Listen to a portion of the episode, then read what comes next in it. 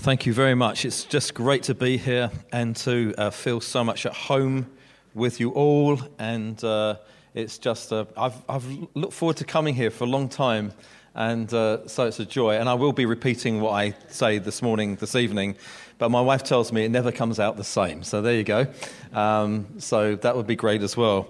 Um, our church also, uh, right now, is in the middle of praying for Zimbabwe. Love Zim is a big deal for us as it is for lots of uh, nations. I was the week before last with Scott Marks, who uh, is actually at the moment living in Mozambique, but is from Zimbabwe, and he heads up all the things we're doing in Zimbabwe. And it's a huge deal. Every major football stadium in every major city in her, uh, Zimbabwe is now full of thousands 60, 70, 80, 90,000 gathering in all the different parts of the country. And in Harare, he's managed, together with the uh, Zimbabwe Evangelical Fellowship to gather this morning. They're expecting, again, even now as we speak, because in Zimbabwe the morning is the morning, the afternoon, and the evening. And uh, uh, they're expecting to gather 600,000 in the center of Harare. And the population of Harare is 3 million, so that kind of works out a massive percentage of the people. So it's a really big deal. And nations can be changed. Do you believe that? Nations can be changed in a day by the result of people praying. And uh, I've had the joy of visiting Zimbabwe many times. It's a very, very needy country. It's so impoverished, as I'm sure you all know, by the terrible things that have happened there. Um, but in terms of Christianity, is totally, totally thriving.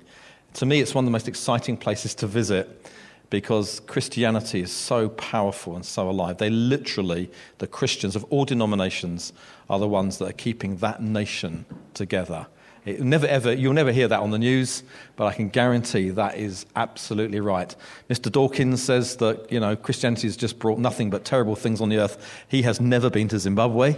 In fact, he's never been to a lot of places that I visit, because if you saw Christianity on display like that, you see it has the power to be salt of the earth and light of the world, which is a really wonderful, wonderful thing.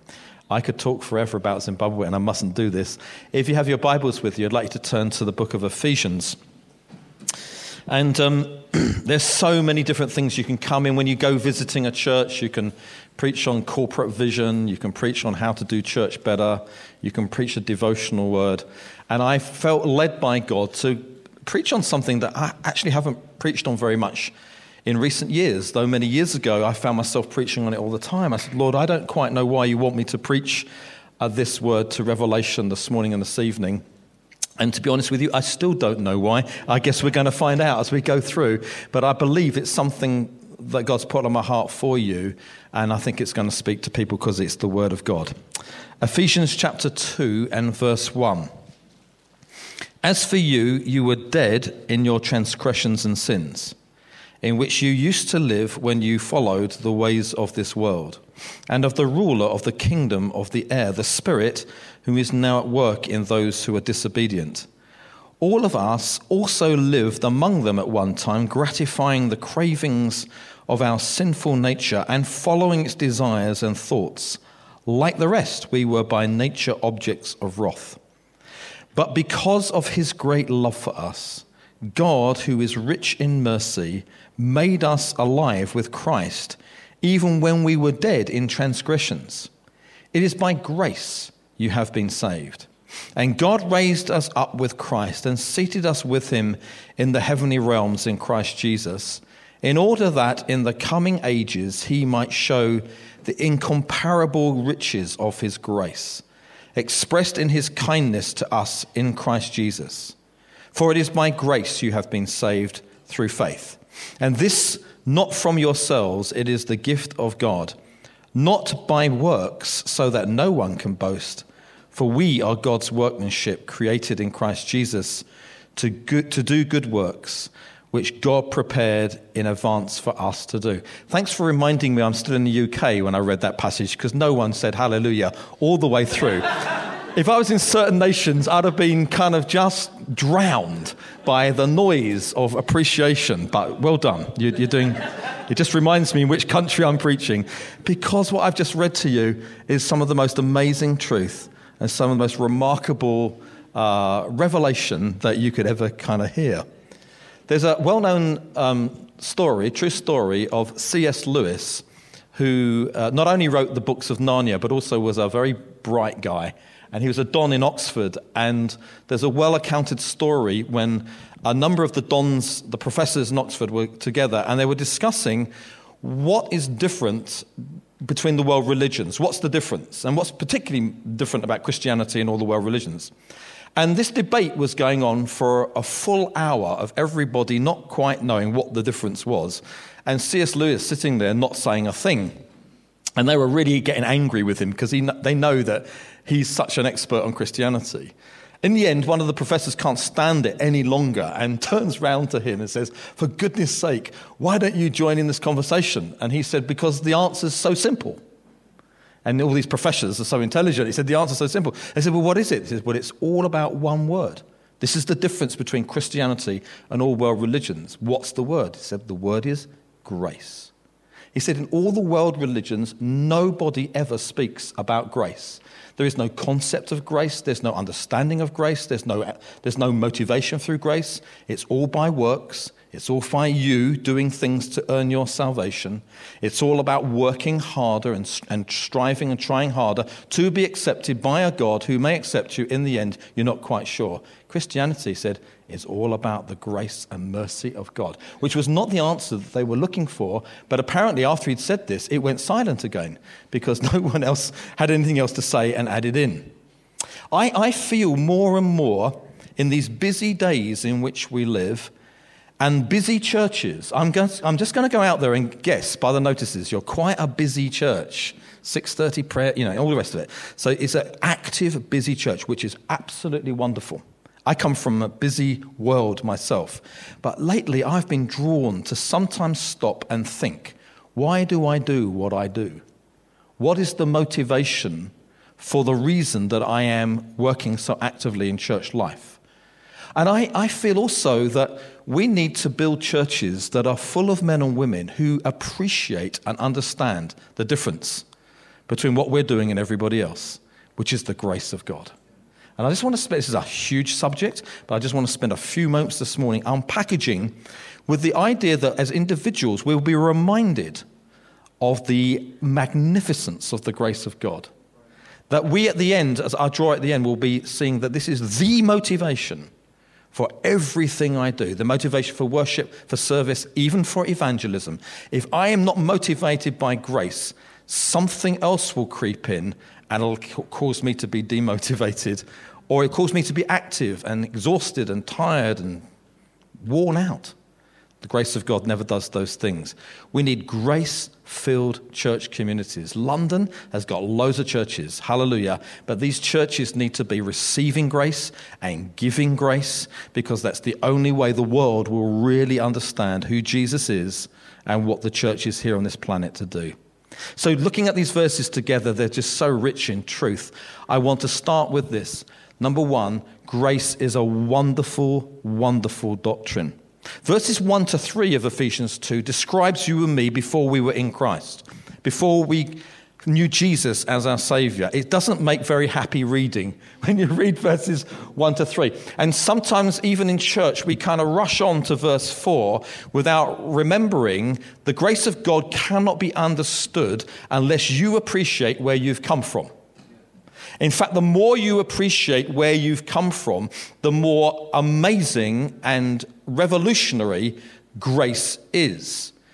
And then you get to verse 4 having described that we were dead, that we were uh, uh, like the, we were serving the enemy, we were objects of wrath.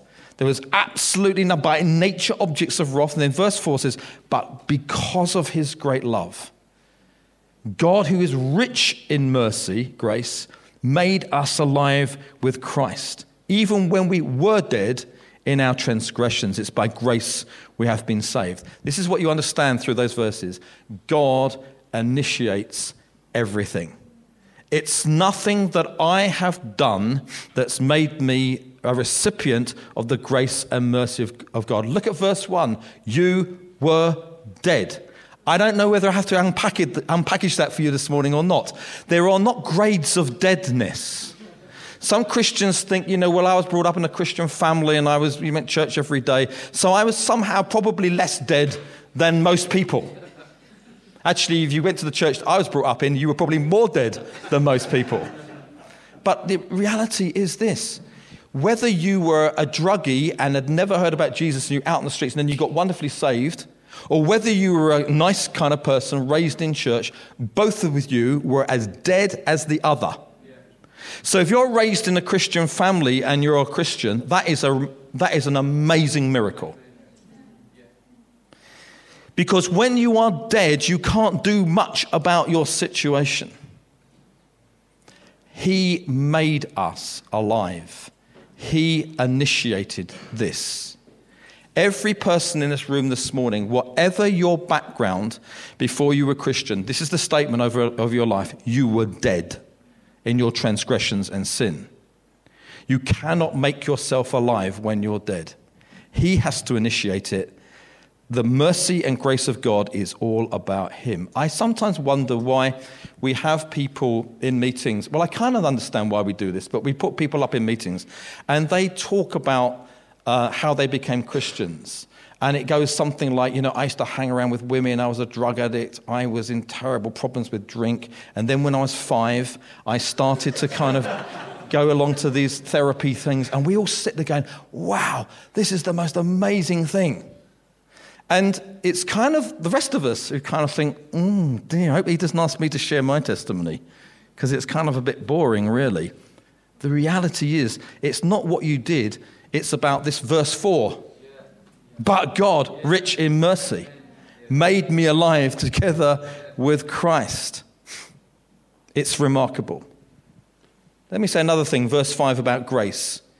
It says, We have been saved through grace, through this act of God, past tense. In other words, the grace and mercy of God utterly approves us. So it's God who initiates it, it's God who approves of me through this act of grace. Through the work of the cross, he who knew no sin became sin, so that in that one act, it says in the Bible, once for all, that one act, I, through the blood of Jesus, can be accepted by God forever. He takes my place. This is totally and utterly undeserved. If you're just still looking at Ephesians, if you just flick over to chapter 1, verse 7. In him we have redemption through his blood, the forgiveness of sins, in accordance with the riches of God's grace that he lavished on us with all wisdom and understanding the forgiveness of sins, the riches of God's grace. Notice that word, we'll come back to it in a minute, lavished upon us. My sin has been forgiven, but my sin has also been annihilated and eradicated and removed as far as the east is from the west. By one act, I am utterly at that moment of believing in the work of Jesus, approved by God forever, just as I am. I won't one day get approved. I won't one day get myself worthy enough to get into the position where the cross will approve me. It has already done this. And this is a massive liberating truth. Here's another thing verses 8 and 9 of Ephesians 2. We're back in Ephesians 2 again. It's a gift. This work of the cross is a gift. I'm just looking for these few moments, but I want you to so you can be a Christian for any length of time, and everything about the cross and the grace of God and the mercy of God and being made alive can all become just in one ear and out the other. It just becomes massively over familiar to us. These truths need to gra- cause us to, to gasp and to wonder again and again. And when I'm an old man, incidentally, this, I've dyed my hair grey, just to let you know that. It took a lot of work. But when I really, really am old, and I've been a Christian forever, I want these truths to so amaze me. In fact, to be honest with you, my understanding of these truths is greater than when I first heard them. So, so greater the appreciation. We don't kind of get more and more familiar with this stuff, we get more and more overwhelmed by it. But I was just saying, verse 8 and 9, it's a gift. And so this is the way it goes as far as the grace of God is concerned. You cannot earn this gift, you cannot buy it, you cannot work for it, and you never ever have, do not, or ever will deserve it. Verse 9 says, This grace of God has been received by us, not by works. Why? Well, the answer is obvious because we'd start boasting. If it was what I have done, all world religions, incidentally, C.S. Lewis was right. If it's what I have done, I would start boasting about you know, how many hours I've spent meditating or how many hours and how many places I've visited to get my salvation. This is totally undeserved, freely given, freely received. It is a gift from God. And I like to spend my time persuading Christians will you please stop trying to work for this salvation? Would you please stop trying to become worthy to receive it? You never were, you aren't now, and I've got bad news for you you never will be in the future. And, and it's tragic to see so many Christians striving to be approved by God when they already are. Not through you or your works, lest you boast, but through Him and His grace and His mercy. Let's just say hallelujah. It is just so, no wonder the song says amazing grace. Grace is not enough. Amazing gets, you know, helps you. Not by works. So, folks, what motivates me in my life is this truth, overwhelmed by it again and again and again. I do not deserve it this free gift from God, and neither do you. And you can think of, if you look back over your life, you can see this. I remember I was raised in a Christian home, I was totally rebellious, and I fought it all the way. And, when I, and uh, I can remember as a 17 year old being away on a boys' brigade camp. And I had risen to the dizzy heights of tent commander. And um, I was 17, I had all these 14 year olds that I was in charge of. And I could, I'll never forget, it's about 11 o'clock at night. We're all supposed to be sleeping you know, if the lights are gone out, but everyone's talking. And they were talking about Christianity. And one of them said, Well, Dave, you're bound to become a Christian because your parents are Christians and you, you, know you're going to become a christian i was so angry and so livid i stood up in the middle of the tent and said guys guys guys I said just listen to this and note this moment i want you to know that i never ever ever will become a christian and it's kind of like I look back on things like that, how bold and brash. And heaven must have been just laughing. Because God's already done a number on me. He's completely, you know, chosen me before the foundation of the world. But I'll tell you what, when I think back to moments like that, I utterly don't deserve to be here today. I absolutely don't deserve to be a child of God. But it's because of his amazing, amazing love. How do you, if you can't earn it, how do you qualify it? The answer is God loves you. Verse 4 Rich in mercy, God made you alive with Christ. Well, why me? Do you know what? When you say why me, that is it. That is the mystery. That is the total wonder, and it's why I want to spend the rest of my life not fully understanding, but what I do know, I want to spend the rest of my life worshiping, serving, evangelizing, being in church, working hard, not for anything I gain from it, but out of overwhelming wonder.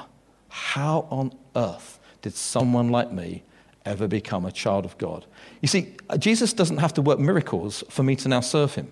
He doesn't have to heal me, he doesn't have to do anything.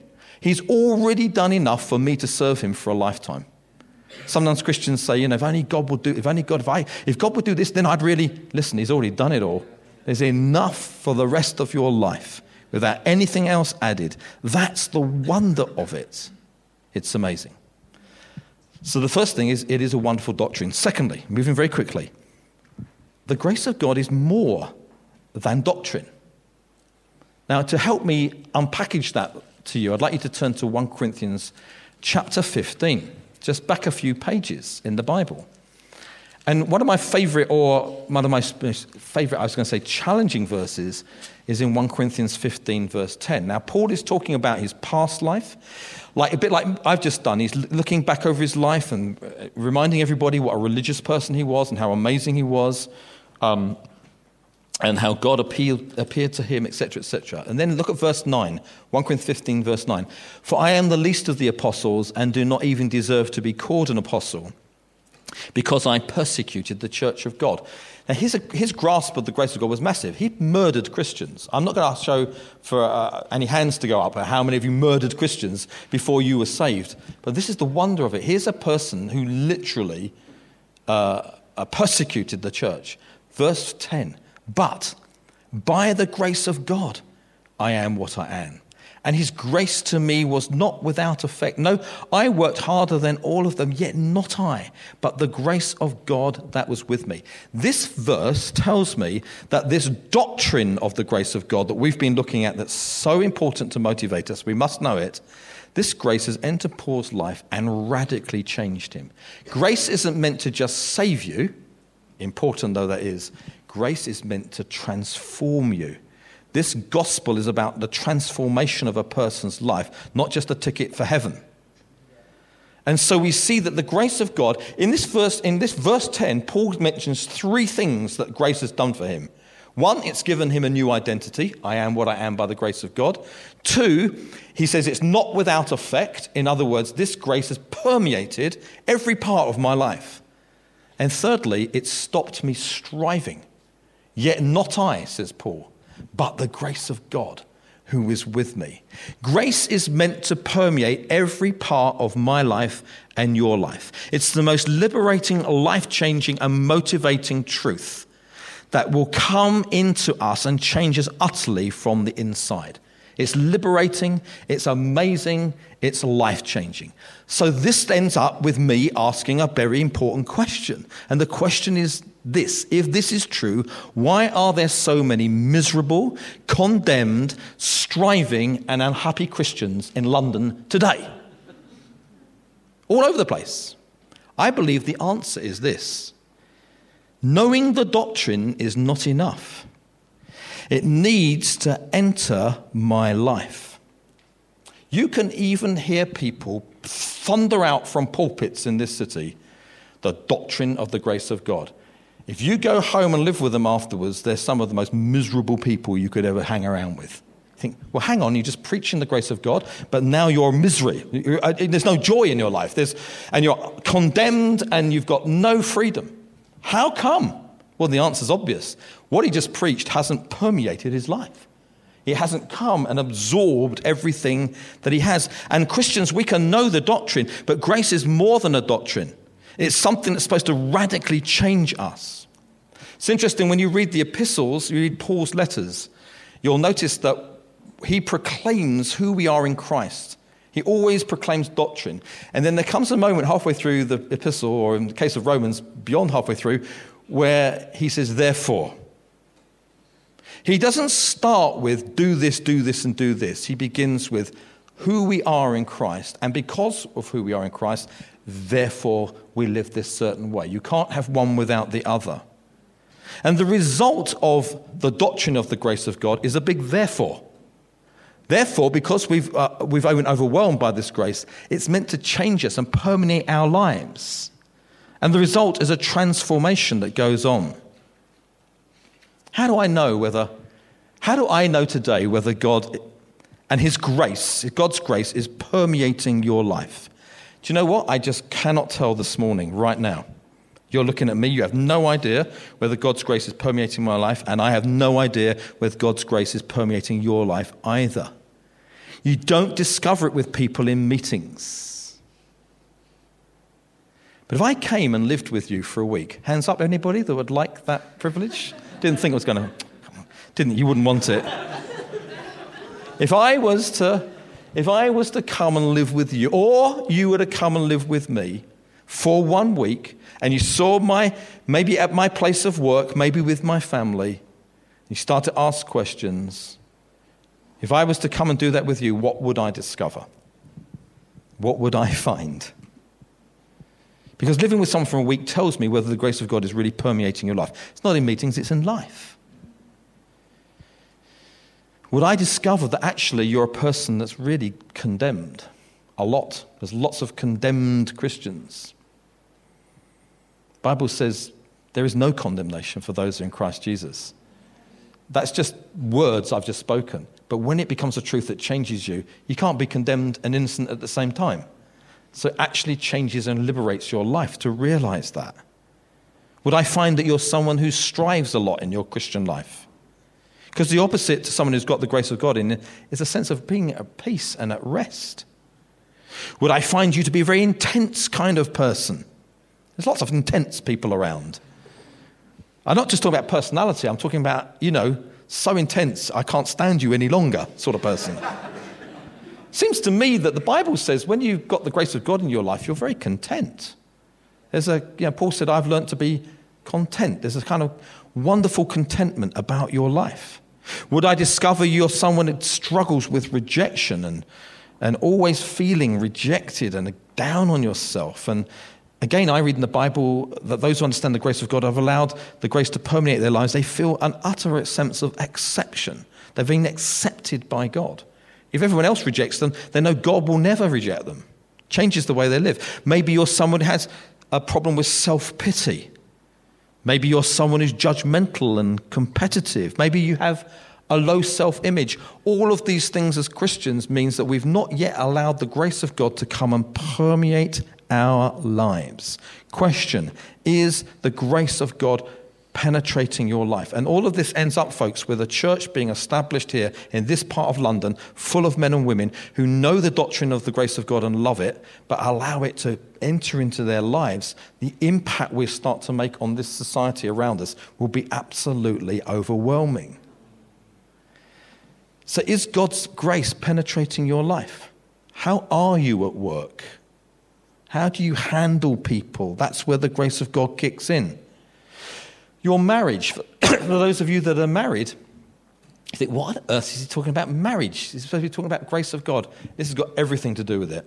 the grace of God can permeate the way husbands we treat our wives, and wives the way that we treat our husbands. You can't be a Christian and put things in boxes. It's either all or nothing. And those of you who've got children, you, you, you will understand this a little bit more now. You've got kids. You need grace to raise your children. And they need grace for you. In other words, this doctrine of the grace of God doesn't leave here on a Sunday morning. It permeates my house, my home, every part of my life. And when I became a husband, I realized well, I need the grace of God for this woman. You know. And if you know me, you know it works the other way around, even more so. And then the kids started coming along. I had four kids, and it just, oh dear, oh dear. You know, I'm supposed to be this and this and this. I can't do this. Right, correct. You need the grace of God. You know, sometimes me in secret when people make appeals and people move, go to the front to be prayed for. It's usually to work, move in prophecy and signs and wonders, blah, blah, blah. I nearly always come to the front because I'm so desperate to be a husband and a father. That'll do. I just need grace. It permeates every part of our. When pressures handle, when pressures come into your life, it tells me something about whether you've let grace permeate your life or not. When perplexities happen and things you don't understand, has grace permeated your life? Look, it can be standing in a queue will tell me something about you. driving a car is, I think, it's just for Christians driving cars around London. It's just all about grace and whether or not I've got the grace of God in my life. People that God puts you with that drive you balmy. Do you, do, you, do, you, do you not understand? They've been put there for a reason for you to know the grace of God in your life for those people. Some Christians think they can handle people quite well. And if you are, good for you, but God's got someone special He's going to give you. Handpicked somewhere in the world. And someone's going to drive you mad, and then you think, I need grace for this person.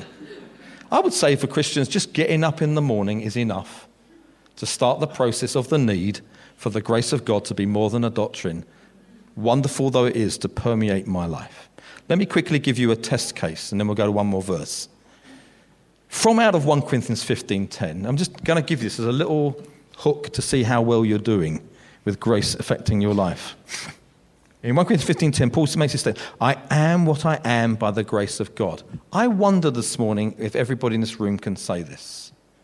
This is a wonderful place to get to. For some of us, it doesn't come easily or happen overnight. It does take time of the renewing of our mind, etc. But we must come. You must come to a place.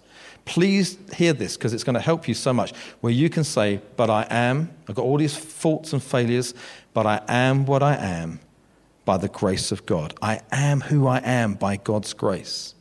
Why am I so uh, why is this so important? Because the message of grace is that God has accepted you. And when he accepted you, he knew all your failings. He knew all your weaknesses. He knew the mistakes you've made. He knows your funny ways. God accepts us as we are. He didn't accept me as the finished article, He accepts me as a work in process, which means I still am a work in progress, as you are. But I want to get to the place more and more where God's grace so penetrates my life. This is so liberating for some of you, if you can hear this, that it radically changes my life. Why do we struggle so much with this? Well, obviously, the answer is because we can see so many reasons as to why should not accept us as we are. But you see, you're not a mistake. You never were. You know, you just didn't get into the kingdom of, of heaven by mistake. Like when God was having a chat to the angels and you snuck in. And the angel said, no, no, no, no. And he said, oh my goodness, that was, I didn't, how did she get in? Well, you weren't looking, Lord. I know. But how did she get in? Well, she's in now. I suppose we're just going to have a put up with her for the rest of our lives, for eternity, in fact. It's so far removed, it's ridiculous from the concept of the Lord seeing you and saying, You'll be mine there's no mistake in that. This is wonderful news. Some of us can come from terrible backgrounds where we've been rejected, rejected, and in that moment you realize God's accepted me as I am.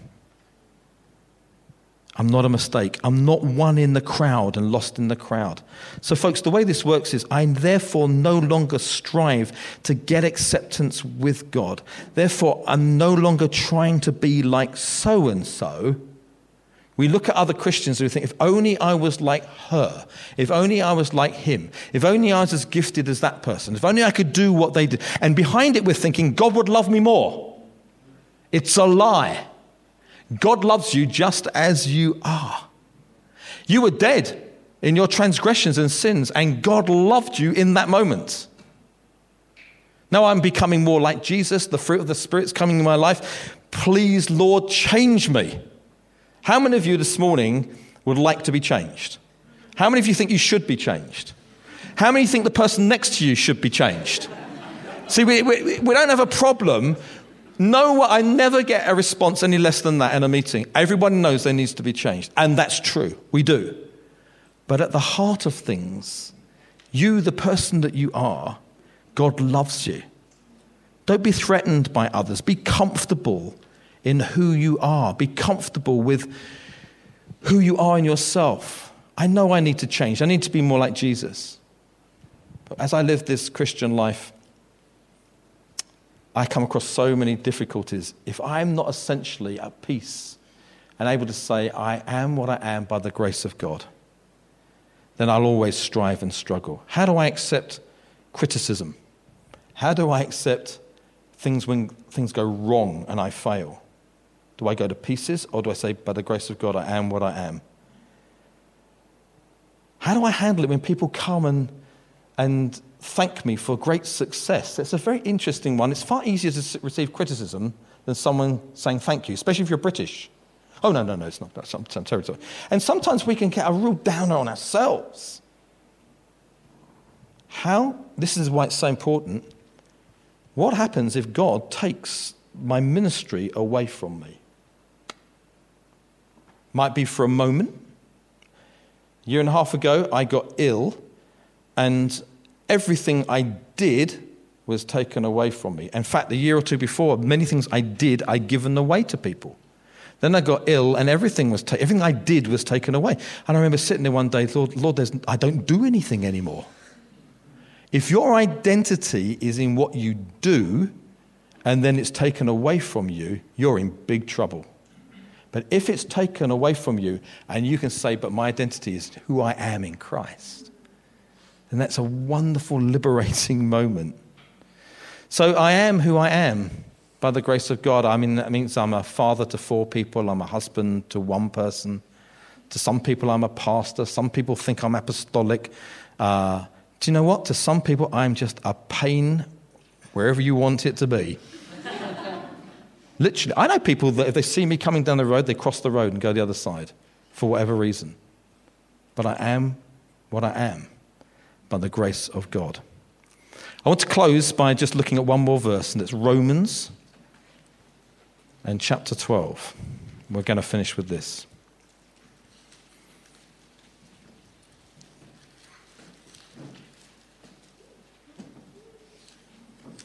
You'll know this verse, and look what it start, look at the word it starts with. Therefore, and uh, if you want to know this verse, you have to know chapters 1 to 11. just to leave. Christians quote quote these kind of things. Therefore, because of 1 to 11, I urge you, brothers, in view of God's mercy, to offer your bodies as a living sacrifice, or as living sacrifices, holy and pleasing to God. This word on grace would be bereft if it didn't end with this. The grace of God, which is an amazing doctrine that blows our minds away all the time, and the grace of God that has the ability to penetrate the very root of who I am and everything I do, finally, is the very basis of the motivation for everything I do as a child of God. I've been feeling God saying to me, remind people of this verse. When you look at it, see, I've heard sermons preached like this offer your bodies as a living sacrifice. Goodness me. And you know, you know what's coming, don't you? Come on, you can do better. They've missed the whole point of the verse. Look what it says carefully with me. I urge you, brothers, in light of, in the view of God's mercy in the light of all this wonderful doctrine of grace, which is what chapters 1 to 11 of Romans have all been about, in the light of all of this, therefore, offer your bodies as a living sacrifice. Wouldn't it be terrible if Revelation was full of people whose real motivation in serving God was out of duty? I do it out of duty. It's a dreadful thing with dreadful results. Or if the church was full of people who serve God out of a sense of debt, which sometimes Christians do. You know, I, I know I owe the Lord so much, I must work harder. Or sometimes we can be motivated by being seen by everybody. If they see me and what I do publicly, then maybe they'll, they'll give me a position. This says, in the light of God's mercy and grace, offer your bodies as living sacrifice when everything comes out of everything, this is the motivation of my life. What does it mean to offer your body, your mind, your heart, your will, your emotions, your time, your energy, your money, your relationships, your diary, your priorities, your possessions? give yourself as a living sacrifice. The, the phrase living sacrifice is a very odd and interesting phrase because it seems like an oxymoron. It's as opposed to dead animal sacrifices, which is what people would have been thinking about. A dead sacrifice doesn't do a lot, does it? It's dead. A living sacrifice must mean someone who makes choices, someone who's alive enough to be able to say, I lay down my life. Jesus said, He who wants to save his life will lose it, but he who loses his life for my sake will save it. Daily take up your cross and follow me. Why? Because of the grace of God. I mean, I love that where the disciples said, We've got nowhere else to go. I just love I, I think they said it like this. We got nowhere. We'd much rather go somewhere, but we got nowhere else to go. We've given up everything to follow you. It's a great place to be in when you say, I've got nowhere else to go. I'm a living sacrifice. I don't have to serve the Lord, but I'd love to. I don't have to read my Bible, but I can't wait to. I don't have to go to prayer meetings, but I can't think of anything more wonderful to be with my brothers and sisters and to be praying. We cannot serve up Christianity for our society, excuse me, if it's motivated purely through acts of duty. It has to be the overwhelming mercy and grace of God. Amen. Let's pray together.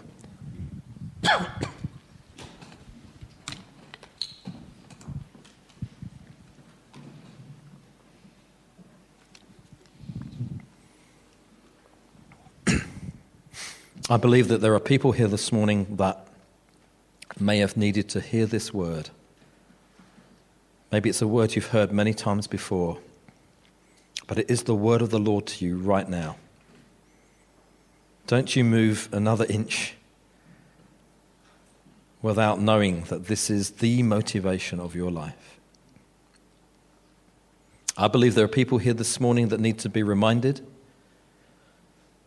that God's grace is meant to permeate every part of my life. Is there any part of your life this morning where you know God's grace has not yet arrived?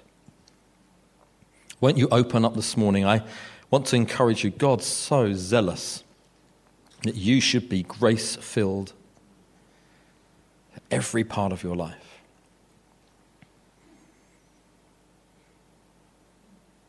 And I believe this morning for you as a church community, you may think, well, this has just been a, a nice doctrinal reminder. It's absolutely a revolution of how church is done. You know that you can build church, and if, if grace is not at its foundation, it's going to come up wrong.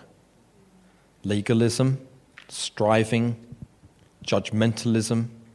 The world's not going to be impressed by that. But when the world sees the grace of God on display, and you can see it, it says of Barnabas, he went down, he looked at this church, they weren't sure whether it was the real thing or not, and his testimony was, I saw the evidence of the grace of God upon them. Lord, I want to pray that that will be the testimony of people who come to Revelation Church. We saw the evidence of the grace of God in these people in those people, in the kids' work, in the families, in the single people's lifestyles. We just kept seeing the grace of God, the grace of God. And we live, Lord, in a part of this city and in an, an age, a generation that knows so little of this wonderful news. I pray for this church community. It starts with us as individuals. Lord, let us be amazed by this doctrine. Let it permeate our lives and let it be the motivation for everything we do. I'm asking it, Lord, in your name. Amen.